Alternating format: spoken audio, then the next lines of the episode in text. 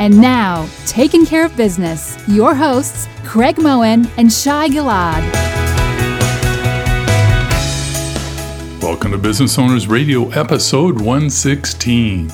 Our guest today is Bill Eckstrom, founder and CEO of EcSell Institute, the world's first and only organization to measure and quantify leadership effectiveness. He is considered one of the world's top authorities in metric based performance coaching and growth. Bill is the co author of the new book, The Coaching Effect What Great Leaders Do to Increase Sales, Enhance Performance, and Sustain Growth. Good morning, Bill. Welcome to Business Owners Radio. Thanks, Shai. It's fun to be with you, gentlemen. Yeah, we're so excited to have you here today. And, you know, Craig and I both come from a background of coaching, and we just love your book, The Coaching Effect. And maybe you could talk a little bit about what led you to write this book. Well, thank you for that opportunity. There were two direct items. Number one was our clients and friends, because of our body of research and work that encouraged us to put something in writing. And number two, the kind of behind the scenes story is that Sarah Wirth, my co author on the book, who's president of that division of our company, that was one of her dream goals is to either author or co author a book. So, unbeknownst to Sarah, I submitted some of our work to a publisher, fully expecting to get rejected because everybody told me we would first time or two or three or 10, who knows. But the long and short of that is we didn't get rejected and our work got accepted. And I eventually then had to present to Sarah that, hey, you know, your little dream that you had someday, a dream goal, it came to fruition. So got to be careful what you wish for sometimes. I love that you just went for it, you know. And so clearly something must have inspired you to do that. Was it just to help her fulfill that dream or did something else happen in where you said, you know, there's this concept that's just gnawing at me that needs to be talked about? You know, what's interesting is the motivator literally was one of the things we talk about in the book. One of the high growth, high payoff activities that coaches should do when they're in a leadership role in a business is to do career development planning with the people on their teams. And that's what I was doing with Sarah when she made that comment. We basically would give our people homework go home, fill this in dreams, aspirations, so on and so forth. We have a litany of questions we ask them, and then they bring them back and present them. And that was one of her responses. So that was literally the trigger that put the book in motion. I love that. I just think it's so great, you know, that you just modeled that whole thing around what great coaches do, right? They pay attention, they actually listen, and they think about how can I help this person make progress, right? How can I help make this possible? And, you know, the, the basis for this whole book talks about coaching versus leadership or managing. And I know you've really internalized this process at EcSell, which you just, of course, demonstrated. Let's ground this conversation in that. What is the difference to you in coaching versus leading and managing? Wow, a really powerful question. And not a single thing, but multiple things. First of all, the perception. Now, I'm going to share something that we actually don't have data on, but I've always thought about this. If you, for example, took frontline new employees that are not in a, a management or leadership role yet or coaching role, and instead of being promoted into a management position, you know, I'm a manager now, if you call that a coaching role, how many more or fewer people would apply to that role? So many times, especially you see in sales departments, well, I want to be in sales management. And if you call it a sales coaching role, it's like, oh, hold on, no, wait a minute you want me to coach and not manage people? I've always thought that would be an interesting study, and we may end up doing that sometime. But the other differences I like are that we understand, I think that people can relate to is followers can have great leadership skills. And when we look at coaching, you have to have a team of people. So that's endemic, right? To be a coach, I got to have people that report to me. I have to have people that I am accountable for growing that I necessarily don't have to have in a leadership role. The other thing is there's so many definitions and understanding and models of leadership. But when we were studying this coaching dynamic, we couldn't find anything out there where people had actually defined it. And that's one of the things that we did in our book is we really worked hard to define what comprises coaching. Most people think of coaching as just a verb and not a noun. when we look at coaching again, coaches really see themselves as accountable for every input that creates the output, if that makes sense. Meaning that great coaches know how to identify talent, acquire talent, develop talent, strategize, motivate. They know what to manage, when to manage it. They take ownership of everything that spits out an end result that involves people on their team. So, long answer to a short question. Well, I think it's a good answer. And it's, I think it's really like a mindset, the way that you describe it. And it sounds like it's something that you've internalized, certainly within your organization. We have, and not only in the world of business, but we've taken our work now to the world of athletics. So we're now measuring and understanding the impact coaches have on the development of the student athlete experience and also to the classroom. We're now measuring and quantifying the impact teachers have on the growth and performance of students. Yeah, and that's really fascinating. So let's talk about that a little bit. So, one of your hypotheses in this book is basically that coaches are the key to performance and growth. And now you're talking about how do you actually measure that kind of a thing? So, help us understand like how you actually put that into practice. That's a really good question. So, to understand the output that coaches produce in the world of sport, it's usually measured by wins and losses. Unfortunately, in the world of athletics, it shouldn't be just that. It should also be the experience coaches are providing, especially as it relates to student athletes. In the business world, it's usually dollars and cents. So, we know what the desired outputs are, and we did enough research, and it was pretty easy to discover what people want as outcomes. So, to understand the inputs, you have to understand what leaders or coaches are doing and saying, in essence, the inputs that produce the outcomes. And the way we do that is we've done it a couple different ways. Number one, through a software that helps us track what coaches are doing. And I'll use that word synonymously from business to the world of sports and, and even the classroom. So a software program helped us understand how coaches were spending their day what they were doing with the people on their respective teams. If I'm in a sales department and I'm a leader of a sales team, how much of my day is spent in the field? How much of my day is spent in one-on-one meetings? How much or how often am i doing non-salespeople interactive work? So that's one way. And the other way is to go to the people whom they coach which is the people on their teams whether it's employees or, or student athletes or students in a classroom it's surveying them to understand the impact their actions and words are having on those people and I think sometimes when people think they hear the word, for example, survey, and then, oh, that's easy or that's cliche, it's really not because it really depends on what you're wanting to know and what you're asking. Let's say we're trying to understand, for example, we know psychological safety has a significant impact on the growth and performance of teams, people on teams. We know that a coach's ability to connect, create trust based connections, has a huge impact on the growth and performance of teams. So we have to be able to measure those to understand it. So those are examples of what we do with both software driven and survey driven.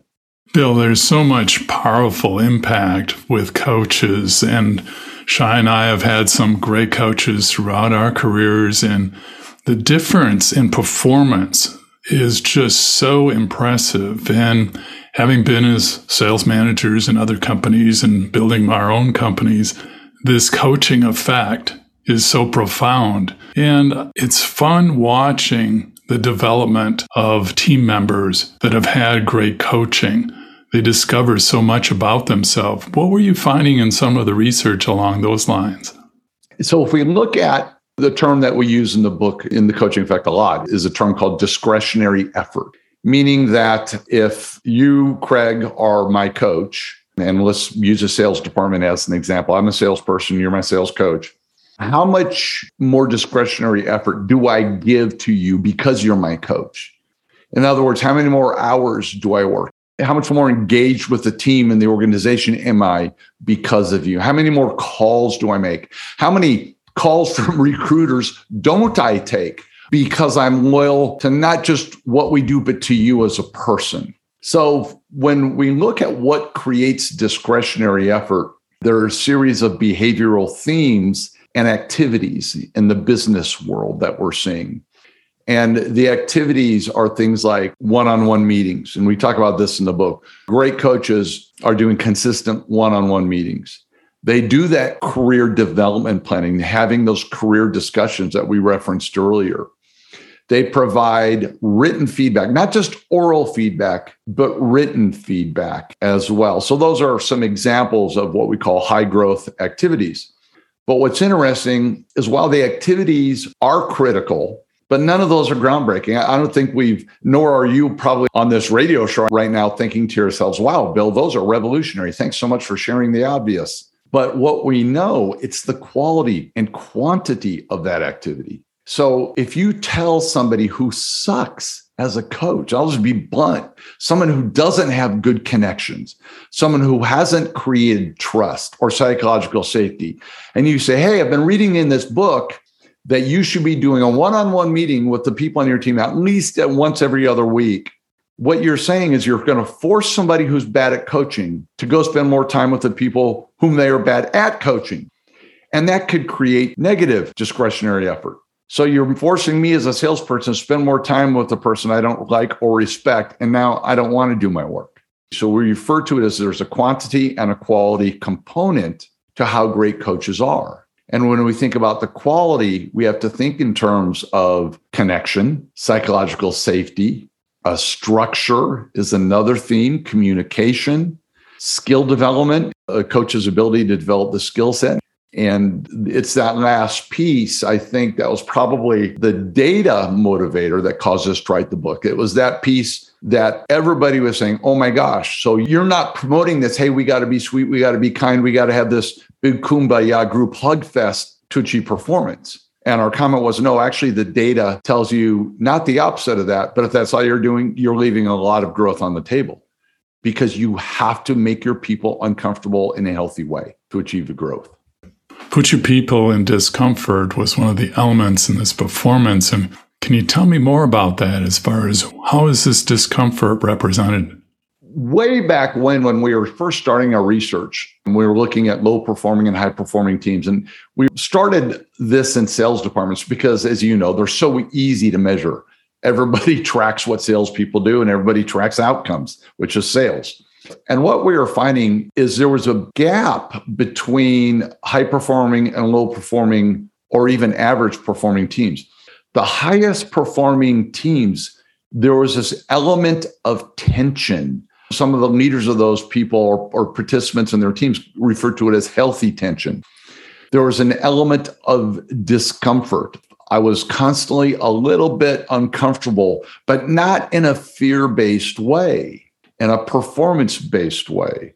And when I say that, there's a lot of different ways we can create discomfort, one of which is fear. And while that is a motivator that can create discretionary effort, it's temporary, meaning that if I'm fearful of losing my job or I'm afraid of you as my coach, I will probably do some things above and beyond to stay in the good graces of both the person as well as the organization. But eventually, I'm going to look for a way out. Yeah, as you're saying that, I'm remembering these healthy discomfort sessions throughout history um, as a coach and as even an individual contributor. And you look back upon them and you think, you know, that actually was a good challenge. I felt good about accomplishing when it worked, of course. You know, one of the things that comes to my mind is as business owners, we're building teams and there's always that continuous growth. And now we are in a situation where we're picking out the next sales unit or growth of the sales organization or any organization subset of the business. And you've got some great candidates to be the leads in those. What should I be aware of in choosing, let's say, of three candidates? Who would be the better coach? Where I go first, and it's funny, I was talking to a colleague because we're seeing this in our own organization about this topic. Who has already gravitated to that end? Who was already sitting down with other salespeople, using sales again as an example, and just visiting with them and helping them and coaching them? When you have a new hire, which of those three candidates maybe puts their hand up in terms of saying, hey, I'll give them a hand. Or if they need to shadow somebody, send them with me. So it shouldn't be about the top performer because I'll state the obvious, which I know you gentlemen know. There is very little correlation between top performance in sales and a top performing sales coach. They're different skills. My ability to sell is simply should just be a check the box. That should be come and gone. After that, what our research shows, if you look at the top 10 items that creates discretionary effort among salespeople, the top 10 items, number 10 is my sales leader's ability to sell, is the least important thing. And the most important thing in our research is their ability to coach me, which then, as we know, comprises a lot of things. But their ability to help me sell more stuff is number one. So their ability to sell, are they hitting numbers? Are they leaning towards already? Are they showing behaviors of a coach? And then third, I think everybody needs to assess the talents of the people on their team and understand do they have coaching strengths and a lot of times what we see is not really what their strengths are so those are three items you know some people claim to have well we have assessments that can determine good coaching i haven't seen anything accurate yet you know, Bill, I'd like to talk about the growth rings. I thought that was such a fascinating concept. You know, we talked a little bit about creating tension, but give us a little bit on this framework, which is one of the key frameworks of the book. The growth rings, when those were introduced in that TED talk, that really catapulted our work, quite frankly, because what we've done is we've taken some common sense ideas and put them in a model that's very easy to understand. And so the growth rings model shows people how growth occurs. And what it does is it describes four primary environments in which we work, live, and play. And environments are what dictate our growth. And the example I used in the TED talk on this item, and I can't remember if I brought it up in the book or not, using a goldfish, one of the things we found out in our research, using that as an example was what has the biggest impact on the size of a goldfish is its environment, and which, of course, the goldfish bowl is a huge contributor to the environment. And one of the things, again, in that research we learned is that when goldfish are taken out of a bowl environment and placed in a more robust environment, like a small pond, they can grow to the size of a big fish, in essence, is what it is. So the growth rings takes that concept of how environments are impacting our growth and it just goes on and explains it. And there's a stagnation environment, which is arguably one of the worst environments you could be in, which creates negative growth. And stagnation examples of that are like, don't think much further than Blockbuster Video. High tech companies that don't stay ahead of the curve can go into a negative growth state. Another environment, again, low growth and low performing, is called chaos. And really, to understand chaos, we don't have to think much further than the recent pandemic. And this is pretty common, I think, in what we see in business and with leadership. You know, you're in a state of chaos when you exhibit one of the three F's fight, flight, or freeze. And when you feel those, you know you're in a state of chaos. The other two environments are really where all the growth occurs. One's called order.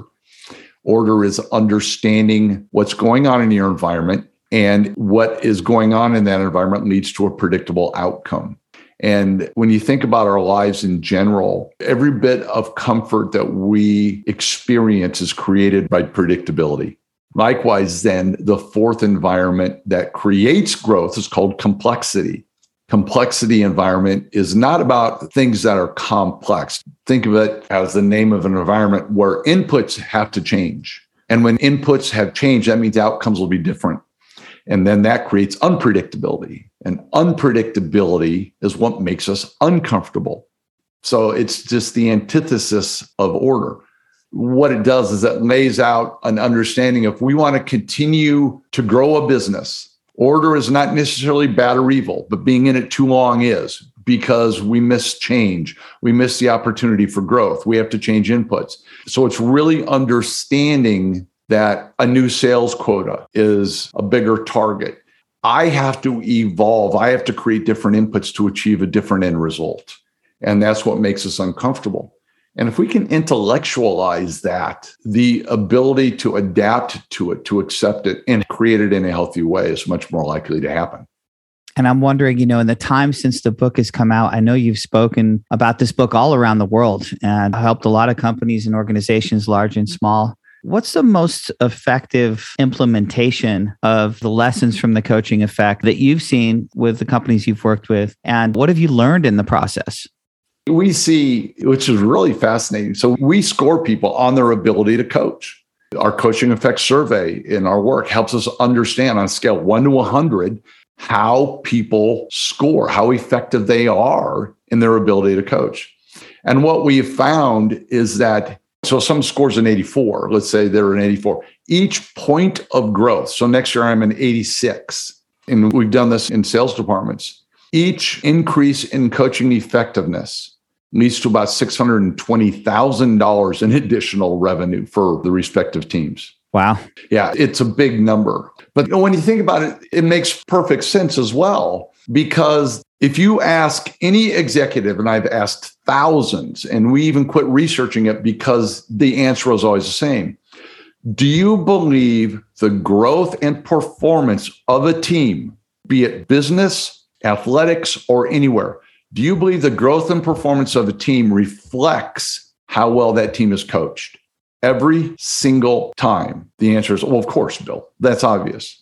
Great. Then why don't we put the resources and understanding as to what that coach is doing? I mean, in sales departments, my goodness, we track when they go to a Starbucks. We know if they stop at a Dunkin' Donuts. Pharma companies typically know how much time they stop and spend in a doctor's office and how many they've called on each and every day. We track every bit of their movement, some pharma companies do. But you ask them what their coaches are doing, and typically they can't tell you where they were last quarter, let alone last week. So the need to understand more about the coach is critical because our research shows they have the biggest impact on performance. So what they do, it's not overcomplicated. What we tell organizations to do, it's simple. Number one, measure. Understand how they are coaching today. Quantify it, get some data on it. Because without data, how are you going to know how to get better? So, number one is to measure. Number two is to then educate and develop.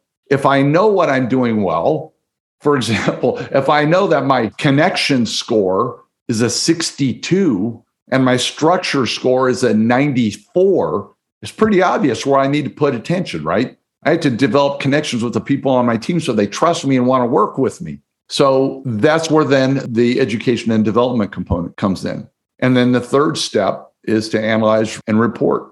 And then if there were a fourth step, it would be rinse and repeat. It's like the shampoo bottle. You know, Bill, it's such a great insight that we should all be asking ourselves what can we be doing to develop better coaching throughout our organization? I think another thing I'd love to hear your opinion on is what can we do every day to improve our own capability as coaches? My answer won't surprise people. It's one of those answers that there will be intellectual understanding to the answer, but a lack of emotional readiness to take action on the answer. My answer then is this we have to look in the mirror. If you want to grow the people on your team, it begins with that coach. And too often, when we talk about this, we'll say, well, here's what I need to go do with my team. Here's what I need to go do with my salespeople. Here's what I have to go do within the organization. The answer is around what are you going to do to grow yourself? Because those behaviors, those actions are usually action based, not thought based. It's not always about jumping out and spend doing more one on one meetings. It's not necessarily jumping in doing a career development plan. It is looking in the mirror and say, how come my scores aren't perhaps what they should be?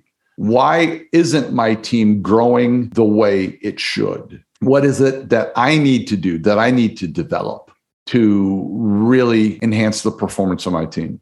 And the only way, and I know this because we've done research on this too, the only way you can truly understand is to get feedback from the people on your team. And don't try and go get that feedback yourself. Don't use that, I should say, as the only tool to do it you really need to, from a survey perspective, understand from a science point of view, from a data driven point of view, what you do well and what you don't. Or you're going to look in the mirror and think, I need to be better at X's and O's when X's and O's isn't your challenge at all. It may be creating a psychologically safe environment. It may be challenging the people on your team. So without the data, you don't know. But I tell you this every bit of growth starts with that coach.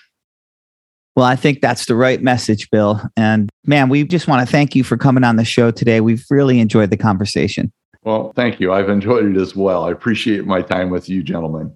Is there anything else you'd like to share with our listeners? If you want to learn more, I guess the self promotional thing I'll do is our book, The Coaching Effect, is available at all fine bookstore establishments, Amazon, Barnes and Noble, et cetera, et cetera. To learn more about some of the concepts we talked about, I did a TED talk several years ago that went viral called Why Comfort Will Ruin Your Life. Find that on YouTube. Our website is EcSell, E-C-S-E-L-L Institute.com, where you can find a lot of these resources and ecsellsports.com. And I would like to share that I'm honored to be doing another TED Talk that's going to be delivered in May and out in June. And this one is going to be on a coach's impact on student athletes in the sporting world. So that's coming up too. I'm on all social media stuff. You can find me there, and I love to connect. So anybody who connects, I will respond.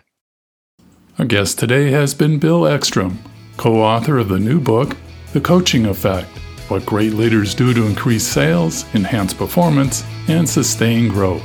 You can learn more about Bill, as well as find links to his resources and book, all on our website at businessownersradio.com. Thank you for joining us on Business Owners Radio. We hope you enjoyed today's show. As always, you can read more about each episode along with links and offers in the show notes on our website, businessownersradio.com. We want to hear your feedback. Please leave comments on this show or suggestions for upcoming episodes. Tell your fellow business owners about the show, and, of course, we would love the stars and comments on iTunes. Till next time, keep taking care of business.